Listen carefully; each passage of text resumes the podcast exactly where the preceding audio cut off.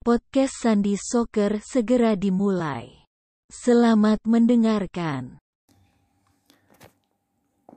Selamat pagi, selamat siang, selamat sore, selamat malam. Saya Edwin Savicevic. Kembali lagi di acara Sandy Soccer Podcast.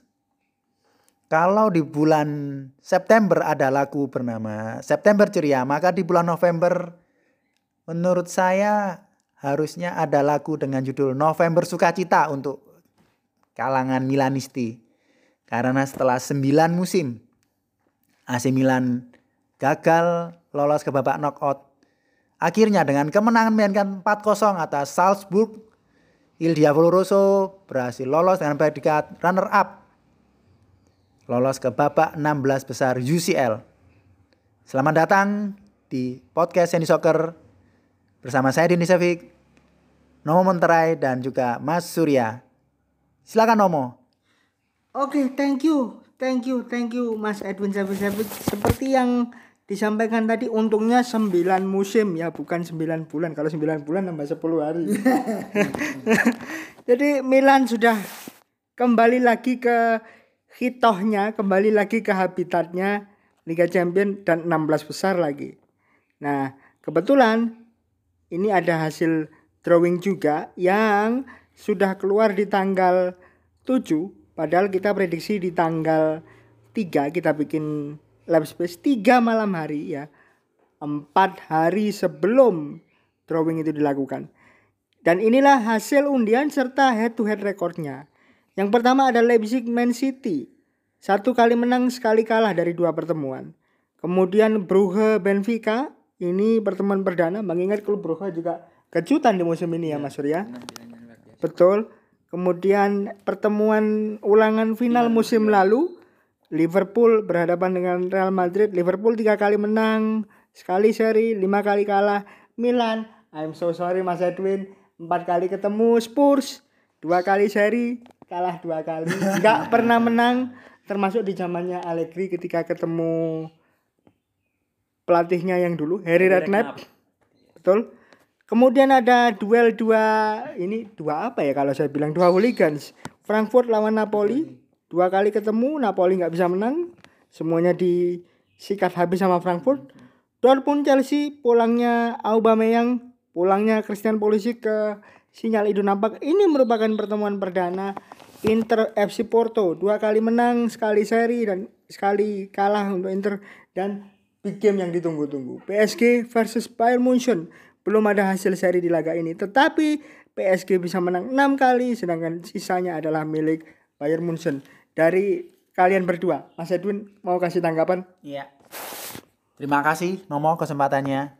Sebelum aku kasih tanggapan, aku iseng-iseng cek ini Instagramnya Gibol Respect ya.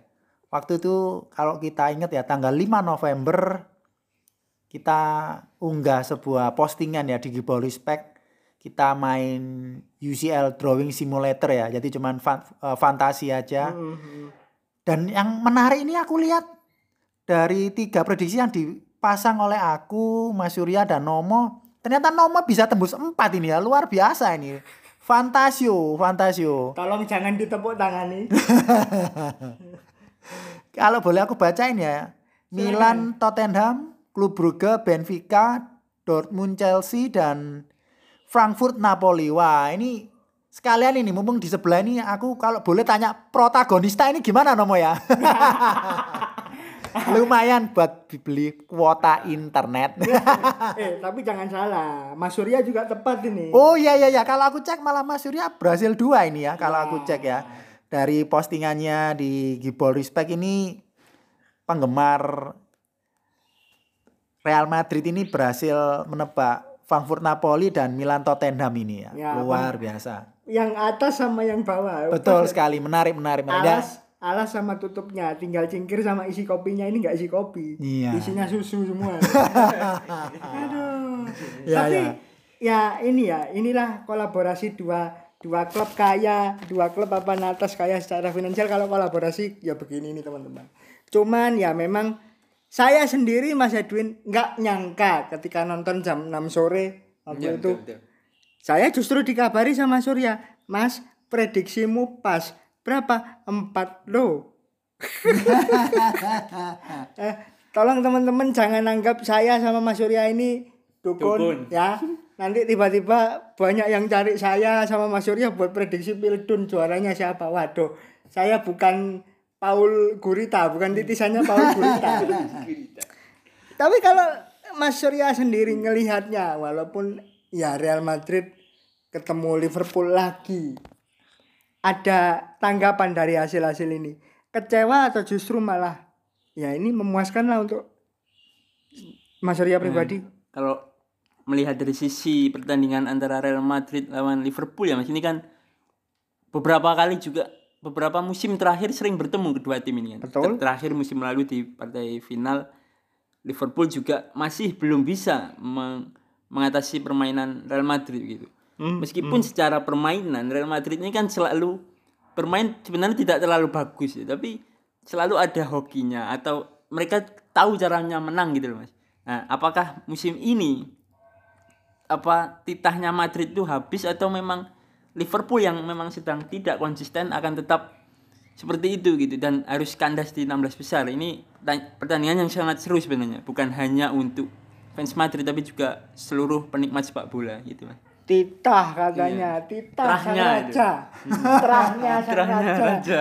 Jangan salah kalau ngomong raja ini tiga-tiganya raja semua loh. Eh. Raja Spanyol, Iya, raja iya. Inggris, Raja raja, Eropa. Itali. Ya, ya, Nah, cuman yang Inggris ini kok mendadak jadi pelawak nggak jadi raja. gitu. Rajanya di Europa League aja Ah, apa-apa. Tapi ketemunya juga gede loh Barcelona. Oh, ayo. Gajah juga itu Nomo. Iya mas, ketemunya memang gajah. Tapi harus diingat ya, sekarang MU itu bukan cita-cita jadi klub gajah. Cita-citanya pengen jadi stand up comedian. tiap tiap akhir pekan selalu ngelawak. Lo buktinya kemarin lawan Aston Villa malah main ini. Main UFC itu Cristiano Ronaldo.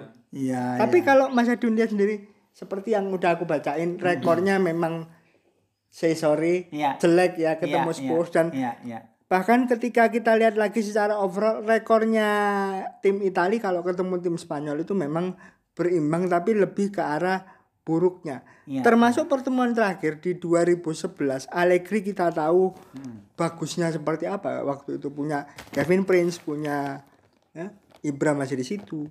Robinho juga kalau nggak salah ingat ya. Ketemu Spurs yang masih mengandalkan Gareth Bale yang baru saja berpindah posisi dari wingback ke arah sayap, bener-bener sayap.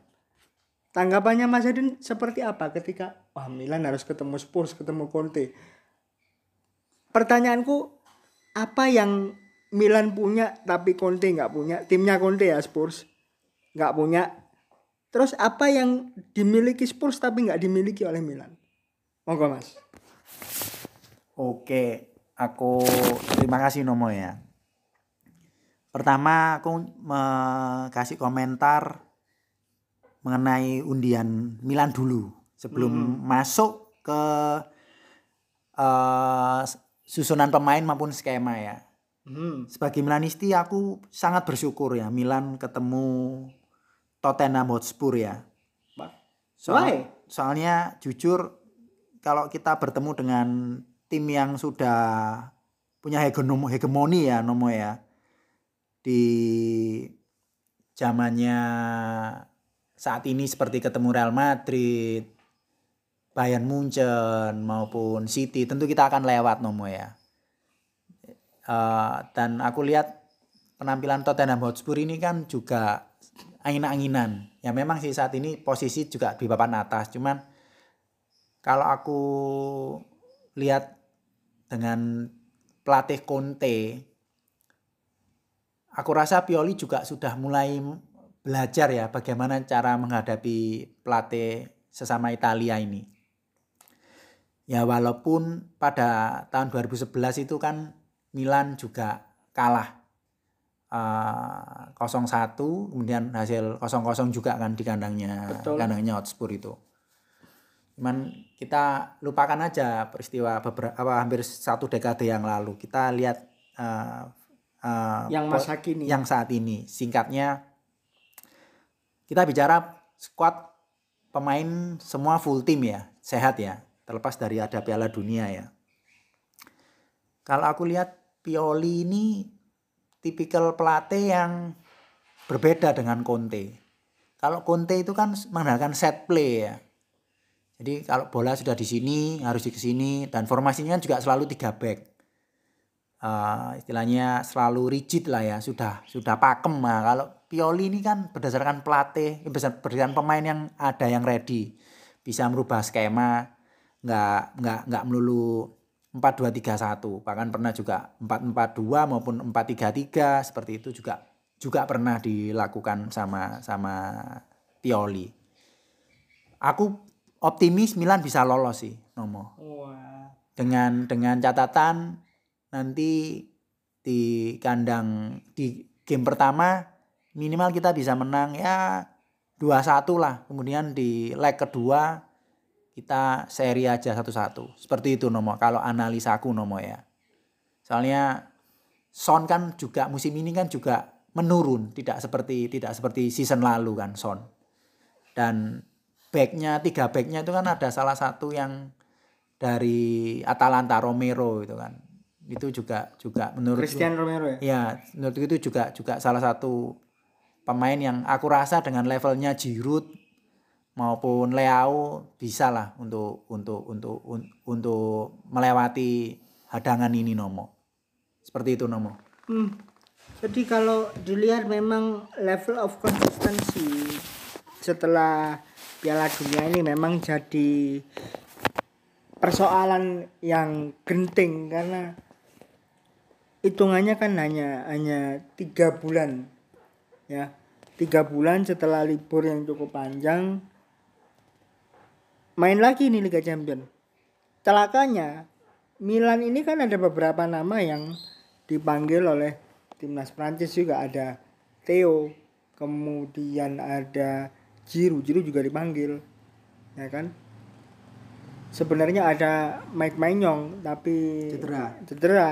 Dan harus tereliminasi dari squad. Hmm. nah kalau soal Piala Dunia nanti sama saya sama Mas Surya akan bahas soal itu. Tapi gini Mas ya uh, hmm.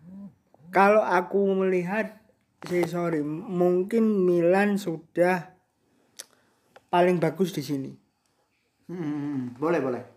Nggak apa-apa ya? Nggak masalah, nggak masalah. Nggak masalah. Milan udah paling bagus di sini karena apa? Uh, aku masih masih respect sama rekornya tim Inggris kalau ketemu sama Italia. Ini memang bukan bukan tim Inggris seperti Liverpool yang high pressing mengingat dulu kan pernah ketemu Liverpool juga ya kan dan Milan tahu sendiri bagaimana repotnya Milan ketika ketemu tim yang permainannya fast seperti yeah, yeah, yeah, yeah. Liverpool.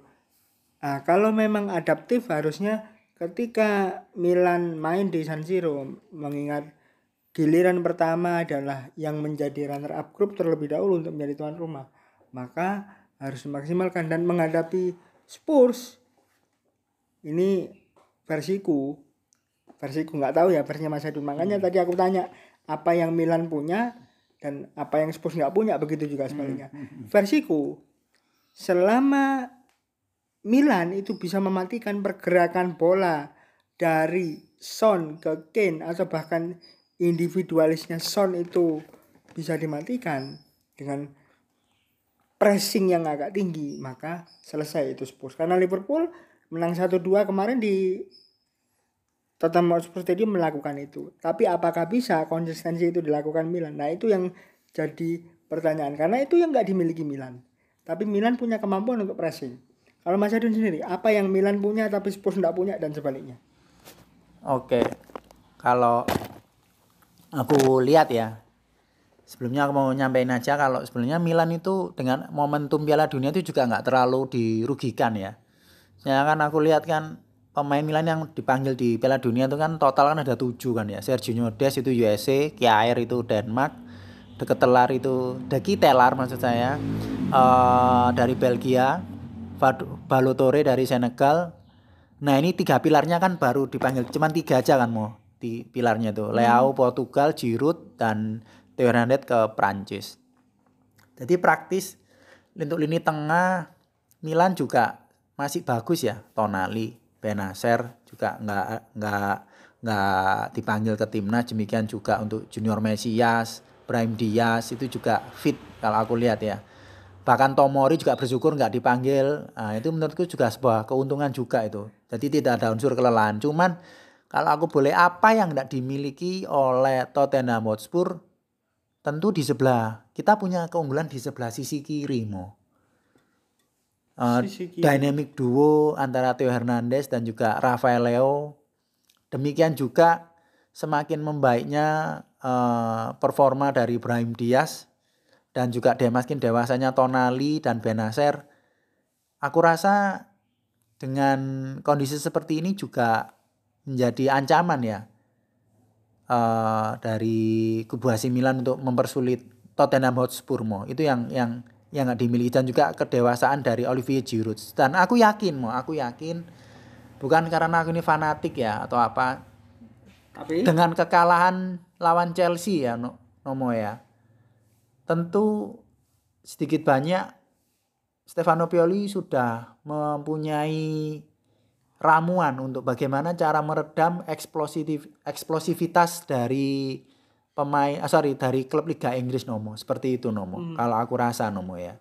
Jadi artinya seorang Edwin Savicevic menilai bahwa antara Spurs dan Chelsea ini cara mainnya hampir sama, eksplosif. betul kurang lebih sama ya. Tipikal Liga ini kan selalu mengenalkan eksplosivitas Nomo seperti itu sih. Oke, geser ke game lainnya yang juga jadi sorotan mengingat rajanya di sini. Ini rajanya sudah dikasih buah-buahan, jadi kalau nggak dikasih pertanyaan nggak enak ini. Madrid lawan Liverpool. Pertanyaan yang sama, apa yang dimiliki Madrid tapi tidak dimiliki Liverpool dan apa yang dimiliki Liverpool tapi tidak dimiliki Madrid? Kalau pertanyaan seperti itu kan berarti menggambarkan kekuatan masing-masing ya Mas. Yes. Berarti menggambarkan kekuatan Mas. Ya jika berkaca musim lalu tentu Real Madrid lebih memiliki mentalitas ya. Ya tetap Liverpool juga memiliki mentalitas itu tapi secara secara komposisi pemain Real Madrid lebih memiliki pemain yang berpengalaman di situ yang tentu tiga gelar secara berturut-turut di Liga Champions itu memberi pengaruh yang cukup besar di setiap pertandingannya ketika menghadapi Liverpool utamanya dan Liverpool Liverpool menghadapi Madrid ini kan dianggap sebagai El Clasico versi internasional ya mas. Karena Yes. kedua tim ini juga memiliki reputasi yang bagus di Eropa. Sama halnya dengan AC Milan tim kesayangannya Mas Edwin itu tadi gitu. Tapi tapi Liverpool memang di musim ini kurang konsisten di Liga Inggris. Tapi keti- ketika menghadapi tim-tim besar Liverpool ini punya seperti apa ya motivasi gitu untuk untuk mengalahkan lawannya. Ketik bahkan ketika menghadapi Man City mereka bisa mengalahkan Man City. Anfield itu kan ben- bentuk sebagai contoh ya bahwa ketika menghadapi tim besar mereka selalu memiliki motivasi yang lebih begitu. Tapi ketika menghadapi tim yang levelnya di bawahnya justru malah angin-anginan gitu. Nah itu yang mungkin tidak dimiliki Real Madrid ya secara secara atmosfer di lapangan. Di Anfield itu memang terasa begitu Liverpool punya kekuatan lebih nah yang harus dimaksimalkan Liverpool tentunya di leg pertama ketika mereka bermain home terlebih dahulu Jadi Gitu. sama ya, sama Iya. ya posisinya antara Heeh. Liverpool dengan Milan sama ya. sama memaksimalkan laga laga, pertama. home. Kemu- Iya, iya. Kemudian ap- apa yang tidak dimiliki Liverpool ya itu tadi mentalitas dalam bertanding itu tadi. Karena Hmm. memang Madrid ini kasarannya dalam intermezzonya itu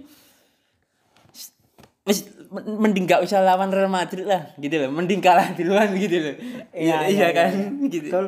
ya tapi artinya artinya kalau sampai menilai kesialan Liverpool musim lalu di final yang banyak sekali peluang Hmm. itu bagian dari mentalitas yang mereka tidak miliki. Salah satunya iya. Apalagi di- ditambah Liverpool ini kan bermain di banyak liga atau kompetisi ya.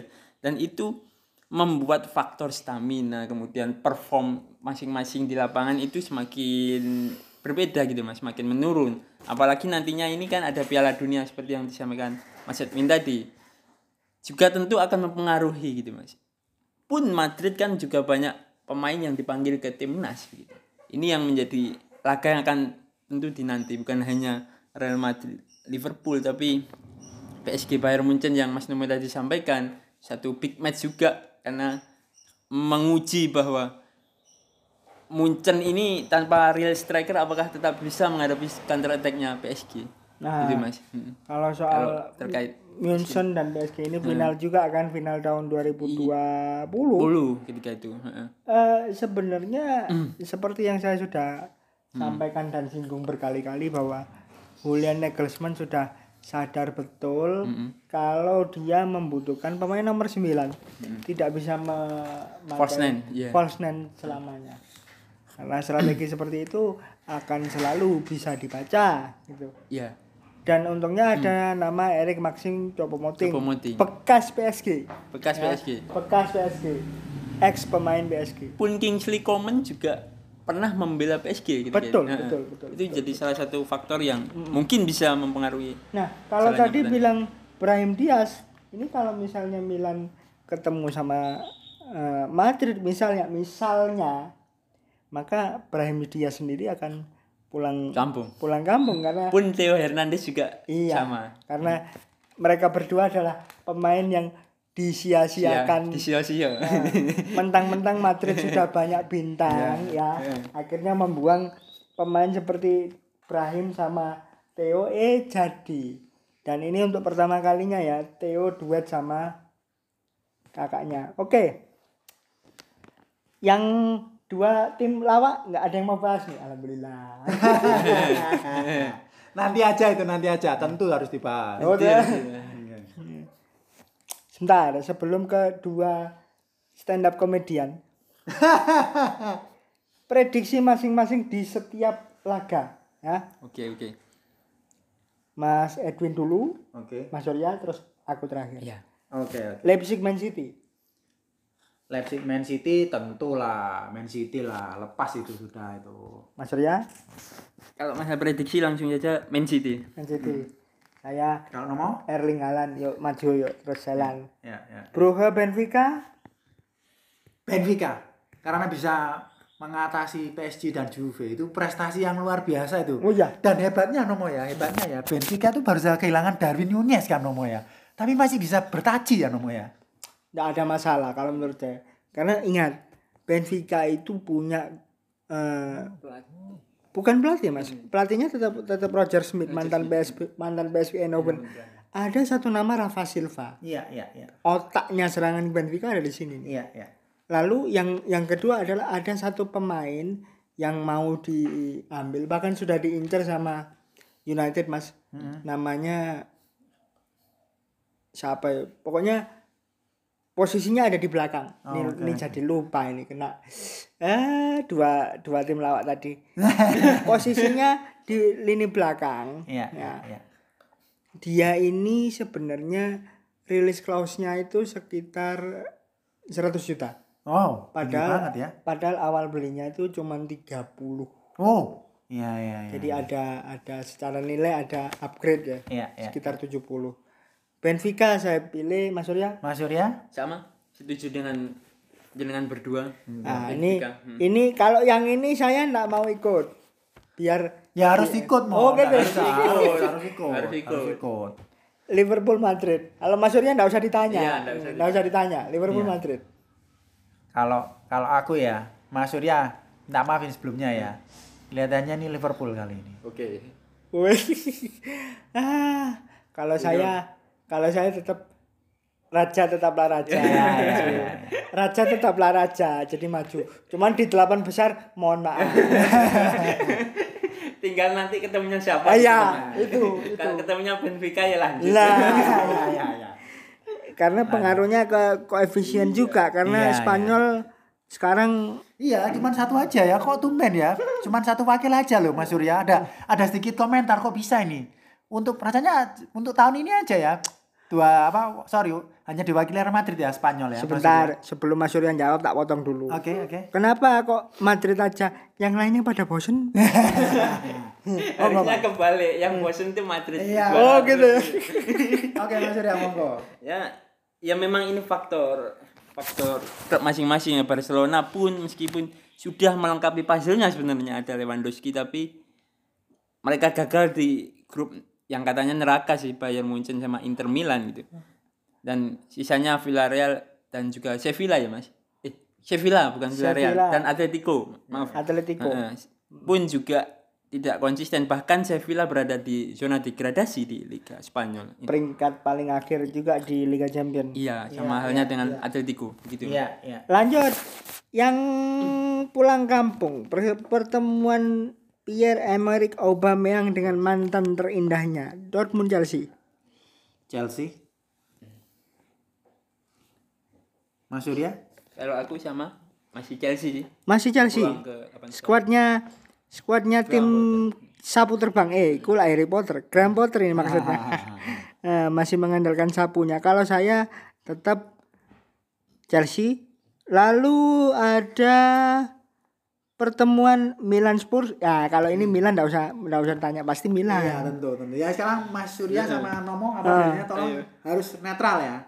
Aku dulu ya. Iya. Karena aku nggak mau kalah aku mendukung Spurs ini. Tadi kan beliaunya kan Dukung memilih Liverpool. Liverpool, kan nggak balik gitu aja. Alasannya simpel. Alasannya Ya karena memang sama, sama yang disampaikan Mas Nemo tadi, tim Inggris kan punya rekor bagus menghadapi tim Betul. Italia. Iya, iya, iya. dan dan karena alasan itulah mohon maaf Mas Edwin Milan eh, saya siapkan koper spesial koper kelas khusus Tak, aku tambahan catatan menarik. Mungkin Spurs ini kan salah satu tim yang tricky loh mas. Maksudnya selalu bisa mempersulit lawannya gitu. Lah AC Milan ini tipikal permain apa tipikal tim yang masih emosian meledak-ledak gitu. Karena Ya, banyak pemain muda juga di situ. Nah ini yang jadi faktor penting sih. Spurs ini punya peluang memancing AC Milan itu. Secara emosional ataupun Mhm, mhm. Iya, Nah. iya, iya, iya. Oke, lanjut Nomo. Frankfurt Napoli seru ini. Tentu Napoli Nomo. Bukan Napoli bukan karena bukan karena eh, koefisien Nom. Italia atau sesama sama tim Italia ya. bukan karena solidaritas Bukan Italia karena ya. solid itu kalimat yang tepat bukan karena solidaritas. Cuman kalau aku lihat Napoli ini tim yang luar biasa ya. Dengan racikan Spalletti di lini depan ini banyak sekali eh, memberikan alternatif ya. Kemarin itu malah ada nama Elmas itu bisa.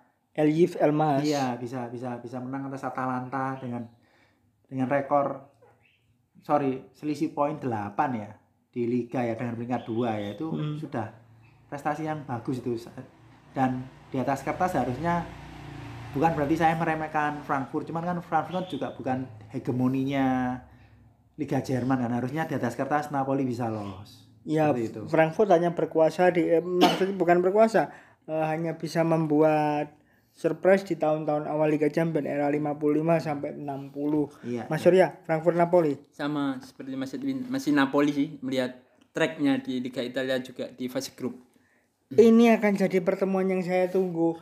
Daichi Kamada versus Vica Varatskhelia. iya iya iya Saya Napoli. oke oke Saya Napoli.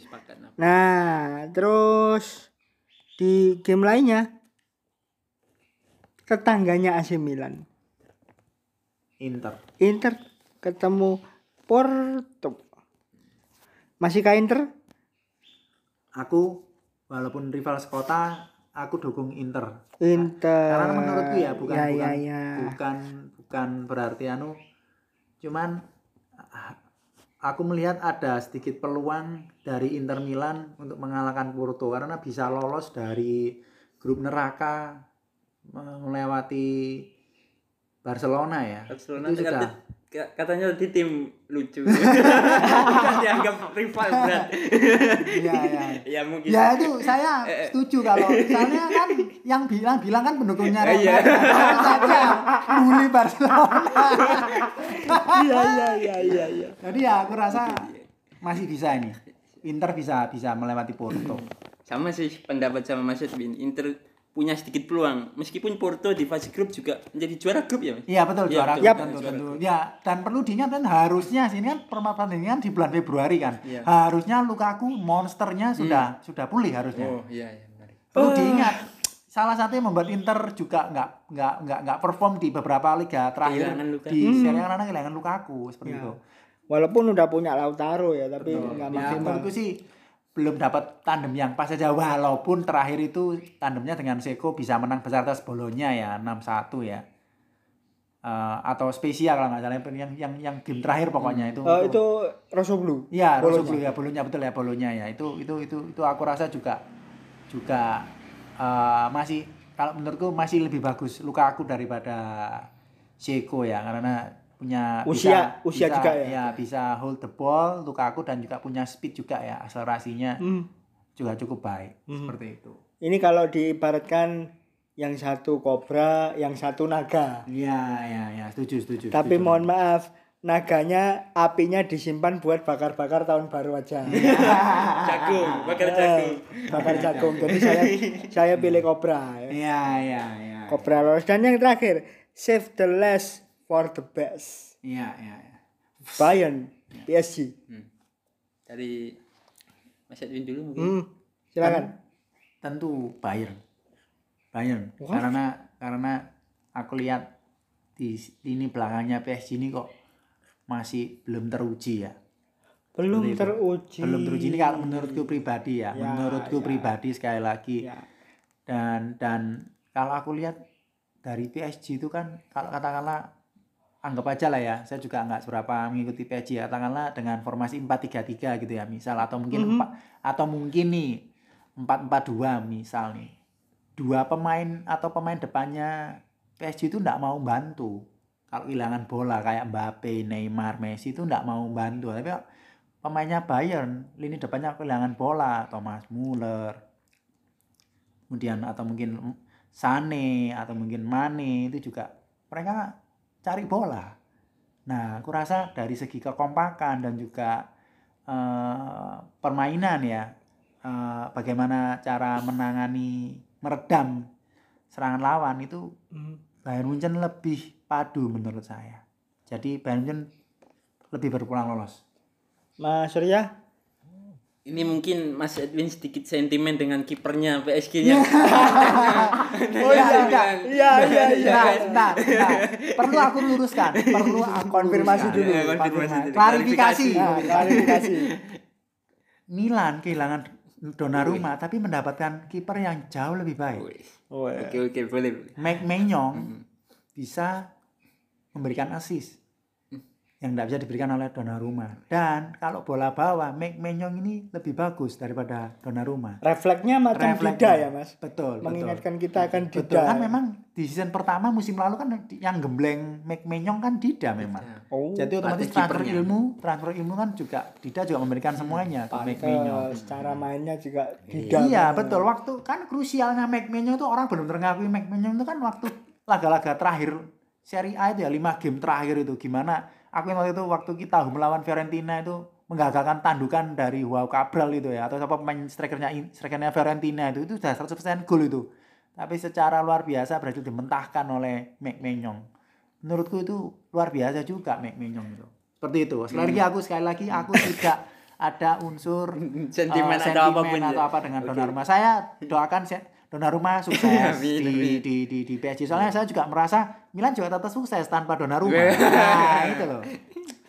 Aku bisa hidup tanpamu. Iya. Iya. Kalau men- menanggapi pendapat Mas Edwin ya setuju bahwa PSG ini kan dominasi pemain bintang tuh Mas. Dengan Christopher Galtier ini kan juga salah satu pelatih yang bisa ngemong yang pemain-pemain bintang. Iya.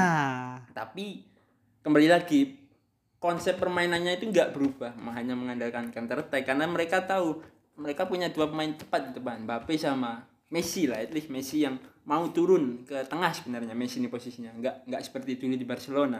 Tapi ya itu tadi Munchen lebih punya variasi mas, maksudnya meskipun tanpa striker utama tapi mereka lebih punya variasi dengan ada Sadio Mane, Leroy, Leroy Sané dan Gnabry ini juga menambah variasi serangan meskipun Belum lagi- iya, eh, Belum lagi Jamal Musiala ya. ya ya kalau Jamal Musiala kan memang secara usia masih perlu jam terbang lagi tapi secara skill dia sudah mulai improve dan bagus lah. Itu. tapi untuk prediksi lolos tetap Bayern Munchen punya peluang. Bayern Munchen Iya. punya peluang. Kalau saya Bayern Munchen ada peluang. Tapi kalau nyoroti Messi mas eh sorry nyoroti Messi. Messi Nah, iya, nyoroti Messi Lionel Messi memang dari awal ketika Pep Guardiola ini mendidik dia di Barcelona pertama kali itu memang dia tidak statis pergerakannya. Muter ke mana-mana. Rolling lah istilahnya. Jadi seperti seperti Halan sekarang. Halan itu memang tipikalnya nomor 9 tapi ketika dia ditarik memundur maka opsi dari Bernardo Silva opsi dari Ilkay Gundogan opsi dari Rodri itu jauh lebih banyak ketika melepas bola ke sayap dengan Halan yang berputar-putar itu tadi tidak berdiri di satu tempat nggak statis begitu ya mas Mm. Nah, ini masing-masing harus dijawab nih kalian bertiga.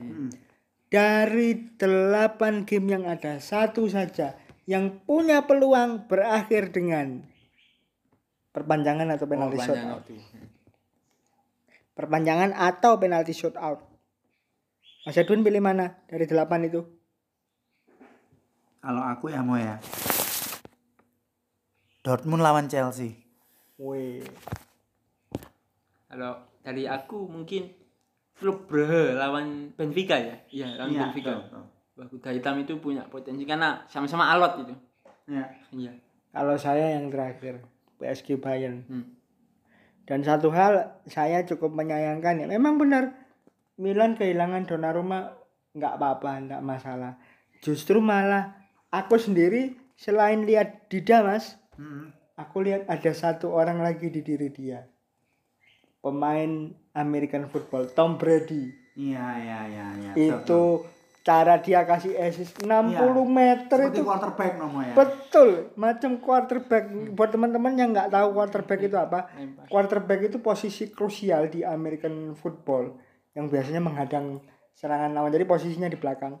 Tugasnya dia menghadang lawan untuk masuk ke daerah pertahanan, tapi memberikan bola yang panjang sampai akhirnya terjadi touchdown. Itu luar biasanya quarterback itu. Dan memang kekuatan kakinya itu mas ya, Iya, betul. Betul, luar biasa. 60 meter teman-teman. betul. betul. Oke, setelah yang serius, silahkan pembahasan mengenai dua stand up komedian. Kalau kalau mau prolog dari aku gini mas, jujur Barcelona United itu adalah bermula dari rasa ketakutan. Iya. Aku kan bilang di WhatsApp secara jalur pribadi Ah, kan, ah, ah, ah. Mas, ini hati-hati. MU jangan sampai ketemu Barcelona, Sevilla, Juve. lah kok yang terwujud yang pertama. Bener lagi. Jadi kalau dihitung lima ini Mas sudah. Oh iya betul sekali, betul sekali, luar biasa. Ya aku ingat waktu itu Nomo. Ya memang kalau aku boleh menyarankan ya. Sekali lagi aku ketawa ya karena aku melihat Manchester United ya. Aku juga boleh lah dikatakan apa eh, nggak ngikuti MU ya. Cuman kalau lihat kalau ketemu Barcelona ini juga menarik ini. Aku jadi jadi pingin lihat ini UEL ini ya. Ini kan dua raksasa ini. Sama-sama ingin membuktikan juga Safi juga juga nggak nggak ingin dipermalukan lagi ya dengan dengan tradisi zaman dulu zamannya Pep kan Xavi ini kan selalu menang kalau ketemu MU kalau sudah masuk final ya Iya. ya tentu dia ingin jaga hegemoni itu Nomo seperti itu Nomo Ah, ya, Mas Surya ada tanggapan dulu soal dua tim lawak ini. Ya ini mengingatkan saya ke final Liga Champions 2009 sama 2011 itu ya Dua memang kali ya ketemu. dua kali ketemu. Tapi kok sekarang ketemunya di kasta bawahnya. ya. Heeh. Takut saya nanti musim depan itu malah bawah lagi. Loh, malah lebih Iya. bagus. Tapi kalau Barcelona kayaknya nggak mungkin, masih bisa bersaing di papan atas lah. MU pun sama, tapi sedikit intermezzo ya benar yang disampaikan Mas Edwin tadi untuk laga ini kok ditonton juga seru juga gitu loh. Mengingatkan final Liga Champions gitu. Tapi untuk peluang siapa yang bakal lolos dan akhirnya tersingkir toh. Ini kan hidup mati juga ini. Playoff ini tetap hidup mati. Dan peluangnya kok aku lihatnya Barcelona masih punya lebih punya peluang Mas karena apa ya dari meskipun Erik Ten Hag juga punya sistem yang bagus tapi kadang kadang salah dalam melakukan pemilihan pemain gitu. Erik Ten Hag juga juga manusia yang kadang juga salah pilih pemain gitu. Begitupun Xavi sebenarnya. Tapi problemnya memang MU ini lebih lebih tricky begitu. Terkadang mereka ketika menghadapi tim yang tidak diunggulkan justru kalah ketika lawan Aston Villa gitu kan. Lawan Kayak awal juga. awal musim pun sama. Tapi ketika menghadapi tim yang lebih di atasnya, ini malah motivasi sama halnya kayak Liverpool tadi. Tapi kemudian Barcelona ini kan sedang di atas sedang di atas lah posisinya di Liga Spanyol meskipun tetap bersaing dengan Real Madrid tapi Barcelona lebih punya peluang untuk untuk lolos gitu kan mereka juga tim yang tersingkir dari Liga Champion tentunya motivasinya lebih daripada MU yang murni berada di Europa League sejak awal gitu mas kurang lebih seperti itu Eh, pertanyaan simpel dari saya. Mm-mm. Madrid kira-kira mau nggak merasakan Ya tentu tidak mau lah. Wong Milan aja lolos kok 16 besar. itu kalau aku bilang semua tim besar Eropa bukan bermain di UEL ya. Maaf Nomo ya sekali lagi Nomo. Bukan bukan habitatnya itu. Eh, bukan habitatnya. Tapi memang harus diakui mem- masalah Barcelona dan United ini sama-sama punya lini depan yang buruk. Lini belakangnya apalagi. Mungkin Mas Edwin mau umpan pendek sama temennya yang luar biasa. Oh itu. ya ya ya inisial C itu ya. Ya, ya. ya aku aku harap dia bisa terima aja kenyataan ini. Apa ya Mas? Mohon sabar ini ujian. Iya, iya, iya. Ya ya ya ya ya. Inisial C-nya kayak strikernya MU itu Mas. CR7. Eh, Oke. Oke oke oke. Oke, untuk materi sesi pertama cukup dulu. Mas Surya, Mas Edwin, makasih. Terima kasih Terima Nomo. kasih, Terima kasih para pendengar Edwin. podcast. Makasih buat para pendengar. Itu tadi yang bisa Nomo hadirkan untuk sesi pertama. Sesi kedua kita akan ketemu lagi ya di pembahasan Piala Dunia karena ada squad yang sudah rilis. Sampai ketemu di episode berikutnya. Salor wassalam. Ciao.